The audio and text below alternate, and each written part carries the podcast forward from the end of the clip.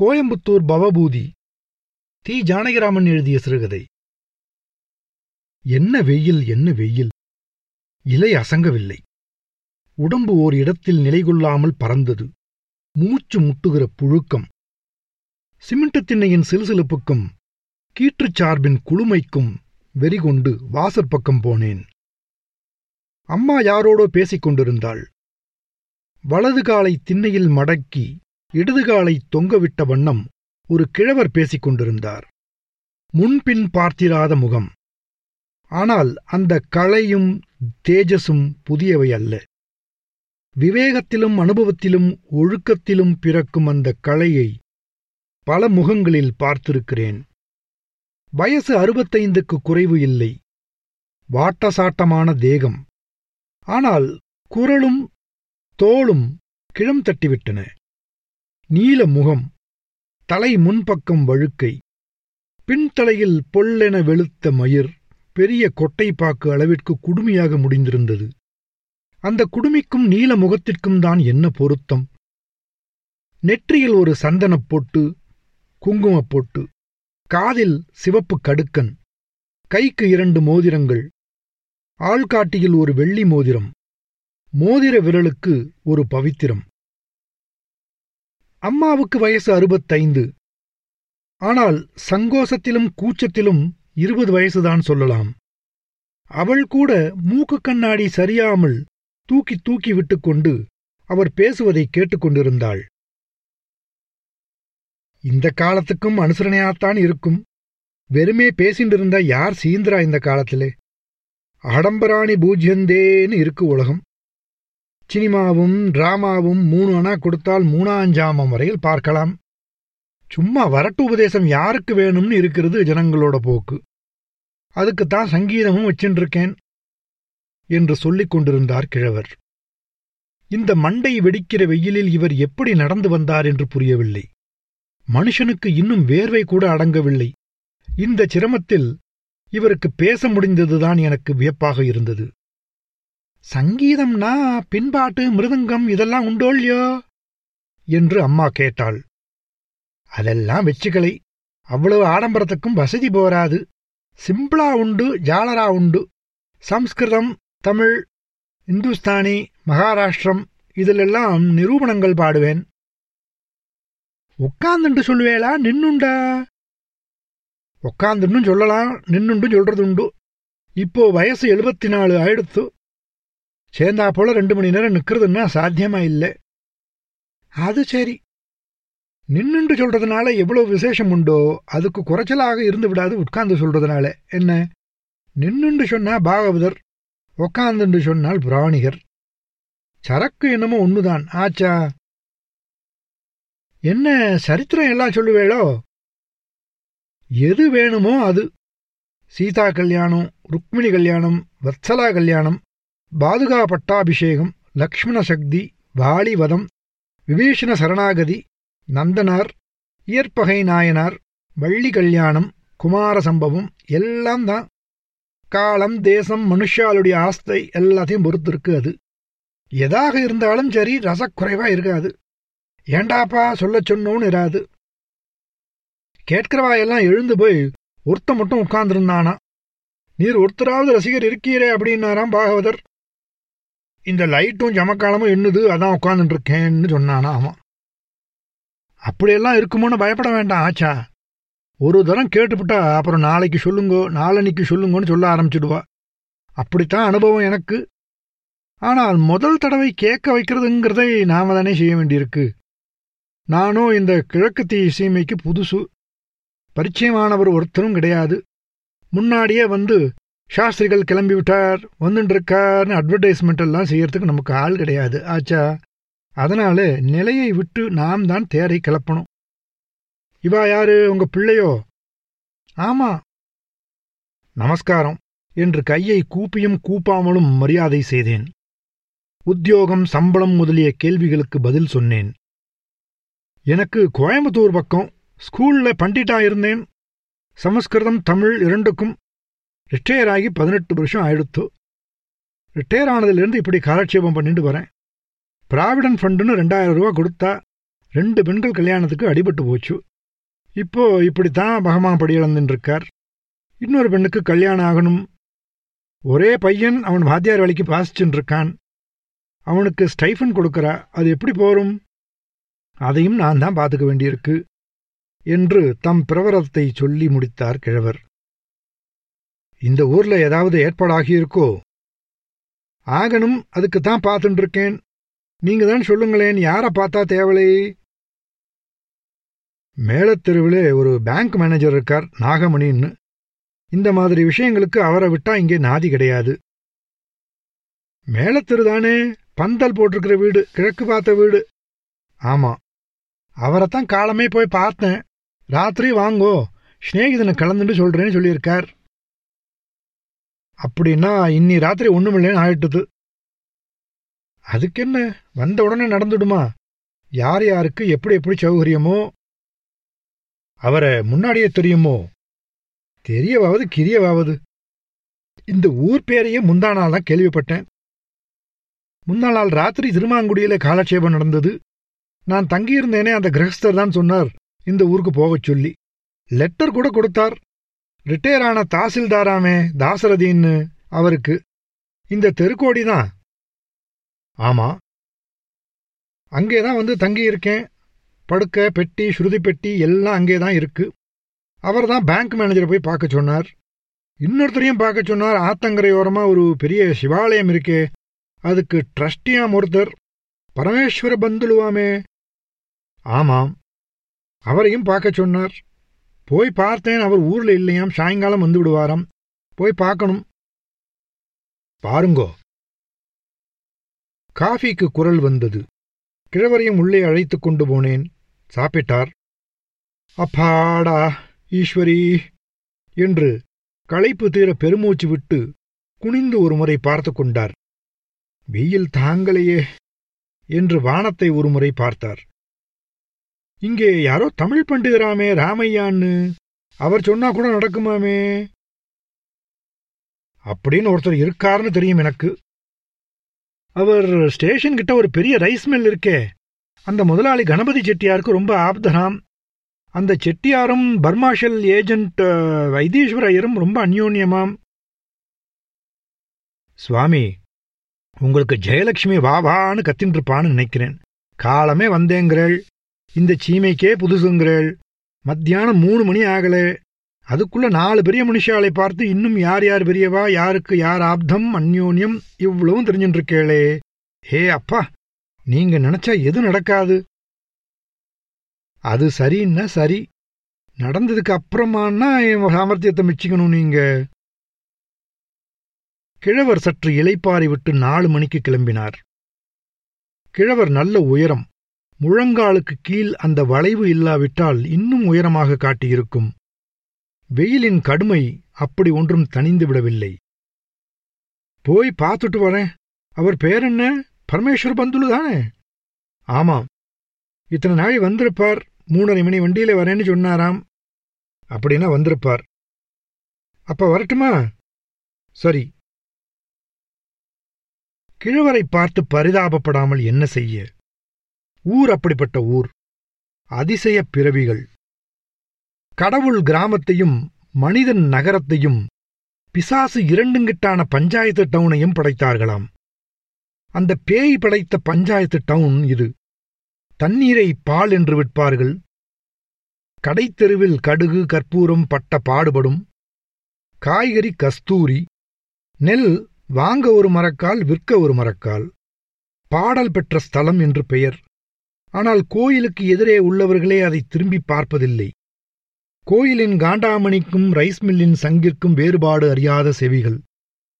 கோவில் பிரகாரத்து புதர்களில் தூண் தூணாகச் சுருண்டு கிடக்கும் சர்ப்பங்கள்தாம் அந்த மணி ஒளியின் அதிர்ச்சியை உணர்ந்து சலசலக்கும். மனிதர்கள் வராததனால் சர்ப்பங்கள் அங்கு குடிபுகுந்தனவோ?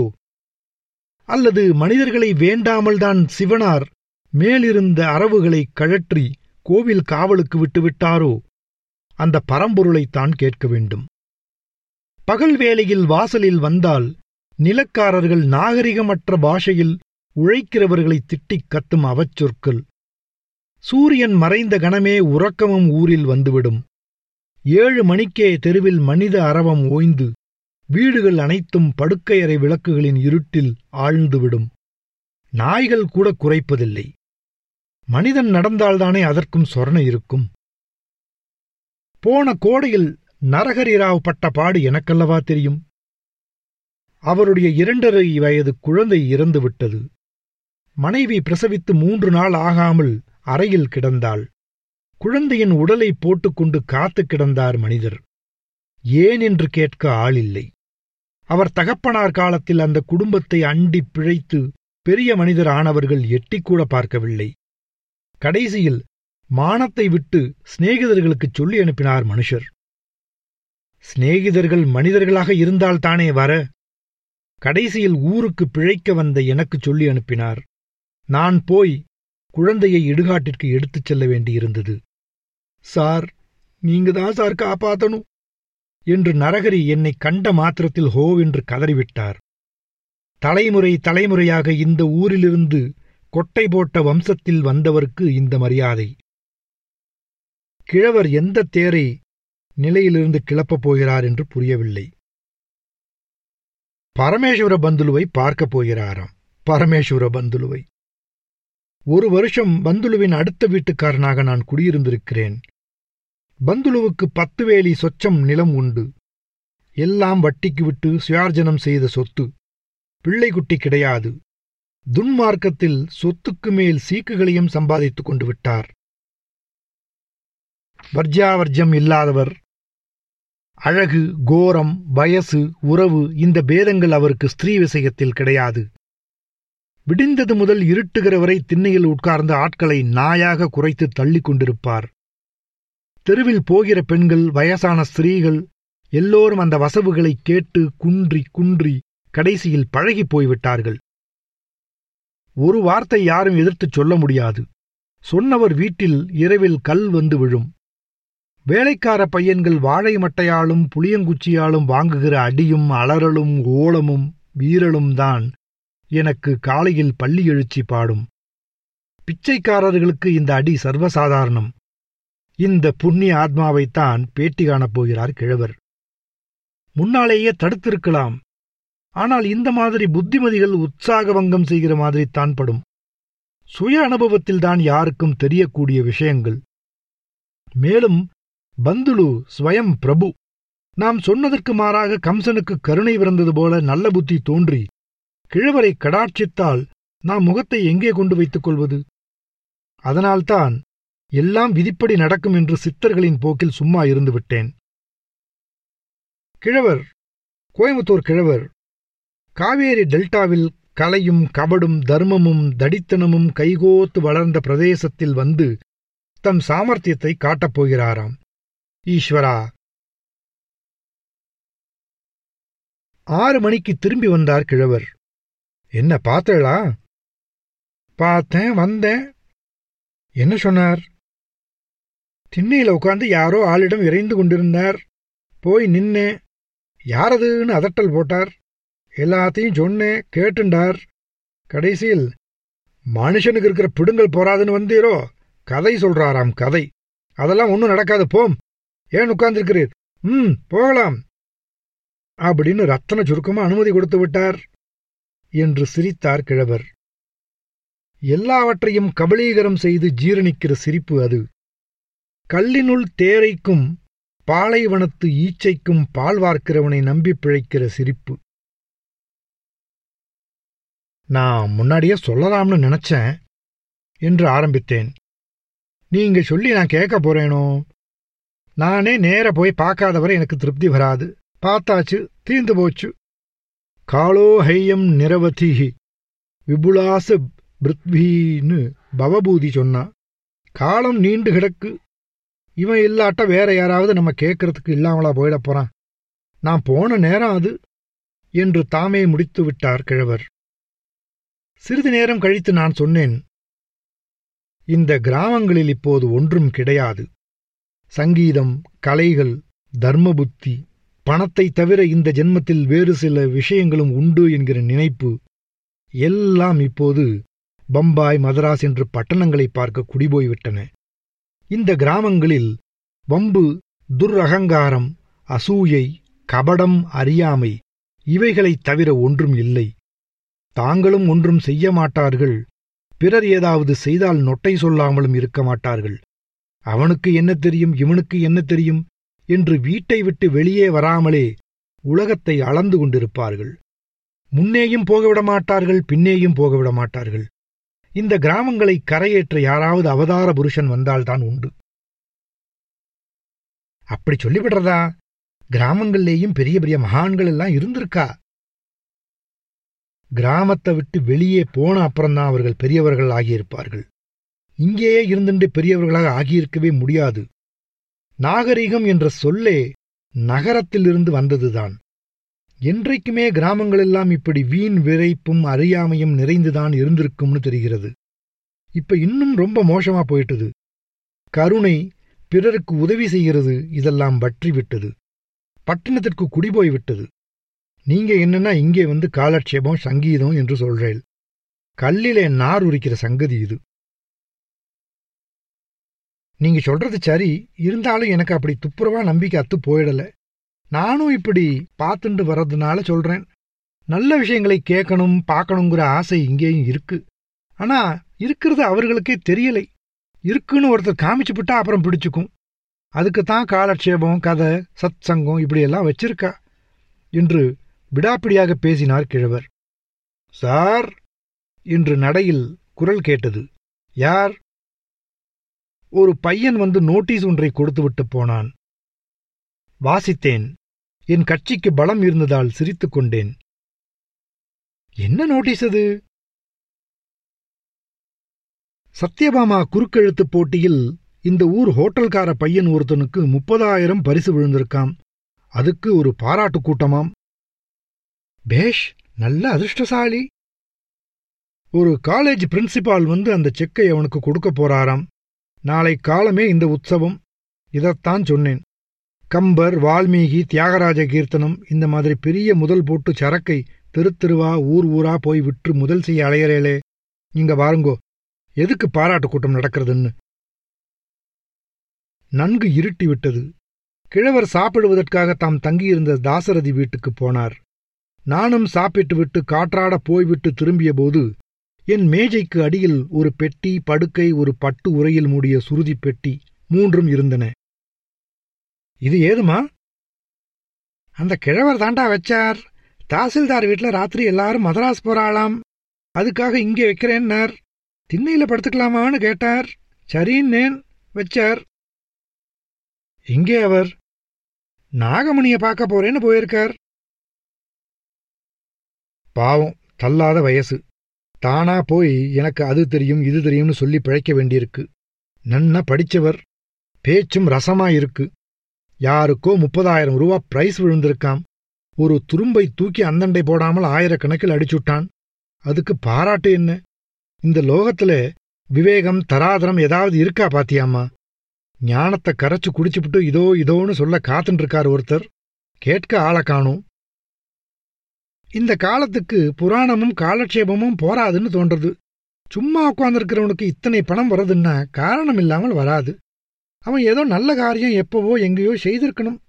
கர்மாவாவது மண்ணாவதுன்னு சொல்ற ஜனங்களுக்கு இதை விட தீர்மானமா யார் உபதேசம் பண்ண முடியும்? அப்ப இந்த சூதாட்டம் எல்லாம் வேணும்னு சொல்லு.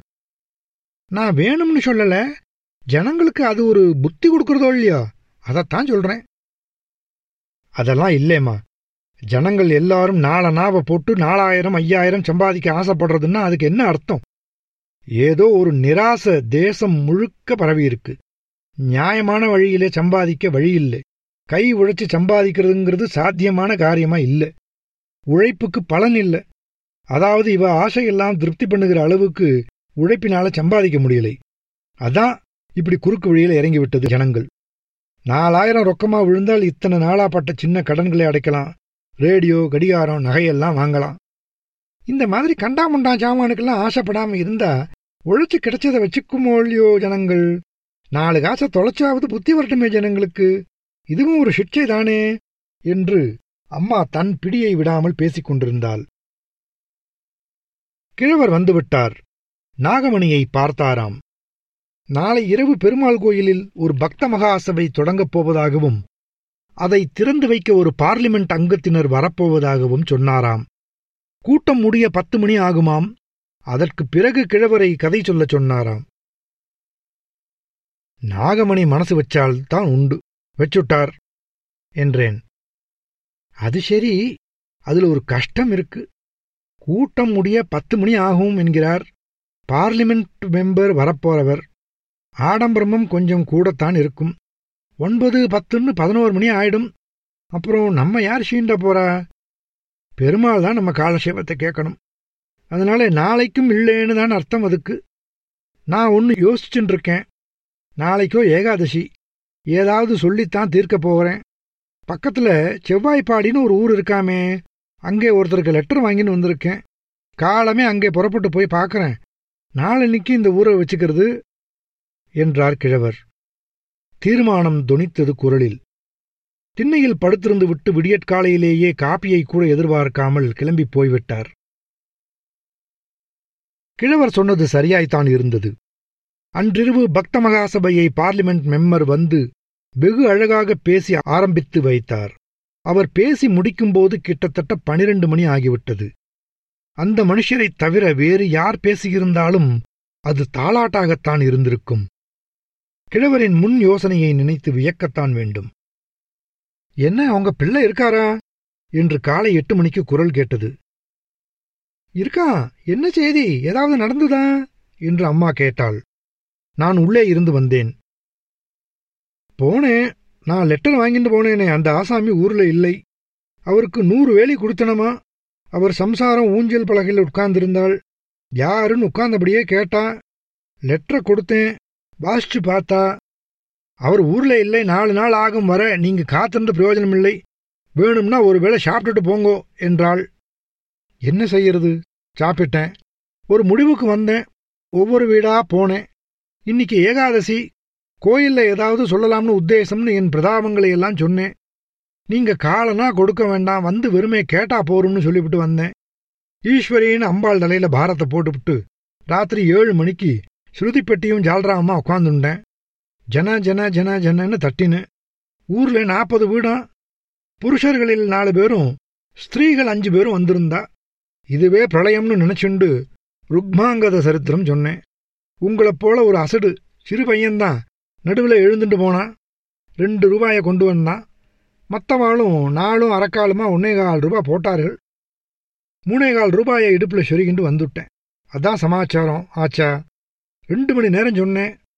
எனக்கு பணத்தை பத்தி கவலை இல்லை. நல்ல நாள் வீணா போகாமல் நாலு நல்ல வார்த்தை சொல்லி நல்ல போது போச்சே அதுல எனக்கு பரம லாபம் என்று திருப்தியாக பேசினார் கிழவர். மத்தியானம் நாகமணியை பார்த்துவிட்டு வந்தார். நாகமணி பம்பாய் போகிறாராம். கடைசி நம்பிக்கை தர்மத்தின் ஒரே தூண் நகர்ந்துவிட்டது கிழவர் சளைக்கவில்லை. வெயில் முழுவதையும் தலையில் வாங்கிக் கொண்டு யார் யாரையோ பார்த்துவிட்டு வந்தார். இருட்டுகிற நேரத்துக்கு வந்தார். ஒரு ஒத்தாசை நீங்க செய்யணுமே என்றார். என்ன? ஒண்ணுமில்ல. உங்க திண்ணையிலேயே காலட்சேபத்தை வச்சுக்கலான்னு உத்தேசம். கோயில் மேனேஜர் ஒரு நூறு ஒரு பல்பு கொண்டு வந்து போட்டுடுறேன்னு சொன்னார். உங்க வீட்டு பிளக்ல சொருகிக்கணும் அதை. கரண்ட்டுக்கு ஆகிற சாகரத்தை நான் கொடுத்து விடுறேன். எனக்கு என்ன சொல்வது என்று புரியவில்லை. தொண்டை தழுதெழுத்தது. பரவாயில்ல நானே கொடுத்துடுறேன் என்றேன். ரொம்ப சந்தோஷம். தாமே ஒரு படத்தை எடுத்து திண்ணையில் வைத்தார் கிழவர். அம்மா ஒரு குத்து விளக்கை ஏற்றி வைத்து அவசர அவசரமாக ஓடிப்போய் பழம் சூடம் எல்லாம் வாங்கி வந்தாள். முதலில் வந்த ஆளை பார்த்து என் கண்களையே நம்ப முடியவில்லை. சத்யபாமா குறுக்கு போட்டியில் முப்பதாயிரம் பரிசு வாங்கின ஹோட்டல் பையன் நாராயணன் வந்தான்.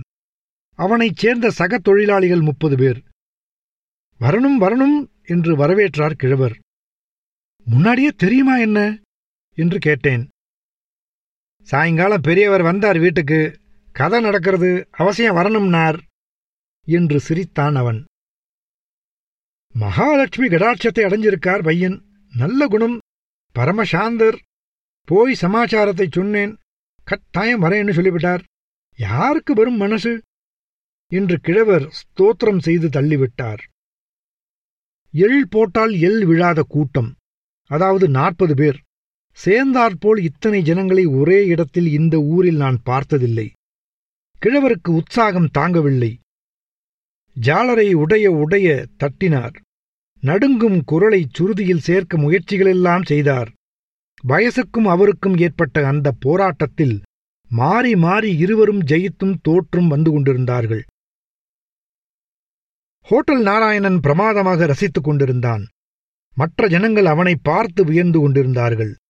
கிழவரின் ஹாஸ்யம் படீர் படீர் என்று சிரிப்பாக வெடித்துக் கொண்டிருந்தது. என்ன அறிவு என்ன அனுபவம்? நவரசங்களில் ஒன்றை கூட கிழவர் விட்டு வைக்கவில்லை. ஹோட்டல் நாராயணனை மகிழ்விக்க அவர் போட்ட திட்டம் வெற்றியடைந்து விட்டது. ராமனை காடு வரையில் கொண்டு விட்டபோது மணி பதினொன்று. கிழவருக்கு இறைத்தது. சிரமப்பட்டார். என்ன? ரொம்ப நாழி ஆயிடுத்து. இனிமே பாதுகா பட்டாபிஷேகம் சொல்றதுன்னா ரெண்டு மணி ஆகும். பரதன் வரணும் கைகேயை கோவிச்சுக்கணும் வசிஷ்டரை கோவிச்சுக்கணும் சித்திரக்கூடத்துக்கு எல்லாரையும் அழைச்சிண்டு போகணும். ஜாபாலி நாஸ்திகம் பேசுறார். எல்லாம் ரசமான விஷயம். சொல்றதுன்னா ரெண்டு மணி ஆகும். ரொம்ப அகாலமாயிடும். என்ன செய்யலாம்? சொச்சத்தை நாளைக்கு வச்சுக்கலாமா? எல்லோரும் தயங்கினார்கள். நானும் தயங்கினேன். மென்று விழுங்கினேன். என்ன சொல்லுங்கோ. நாழியாச்சு நிறுத்திண்டு நாளைக்கு சொல்லலாமா? இல்ல அரைமணில காமா சோமன் ஒப்பேத்திடுறதா அரை நிமிஷம் மௌனம். சுருதிப்பெட்டு மட்டும் ரீங்கரித்துக் கொண்டிருந்தது. என்ன நாராயண நாராயணயர்வாள் என்ன செய்யலாம்? என்றார் கிழவர். நாராயணன் என்னை பார்த்தான் நான் அம்மாவை பார்த்தேன். அம்மா மூக்கு கண்ணாடியை தூக்கி தூக்கி விட்டுக்கொண்டு மனதில் உள்ளது என்னவென்று கண்டுபிடிக்க முடியாமல் என்னை பார்த்தாள். சரி பெரியவா நாளை ராத்திரி நம்ம வீட்டு திண்ணையிலே பாக்கி கதையை சொல்லி முடிச்சுவிடணும் என்று வேண்டிக் கொண்டு ஹோட்டல் நாராயணன் மறுபடியும் கூட்டத்தை பார்த்து நாளைக்கு நம்ம வீட்டு திண்ணையில பாதுகாப்பட்ட அபிஷேகம் எல்லாரும் தமராமல் வந்து என்னை ஆசீர்வாதம் செய்யணும் பெரியவர்களையும் கௌரவிக்க வேணும் என்று உறக்க வேண்டிக் கொண்டான் பேஷ் ஓய் நாராயணையர்! நீரும் பரதன் மாதிரி மகா யசஸ்வியாக விளங்கப் போகிறீர்.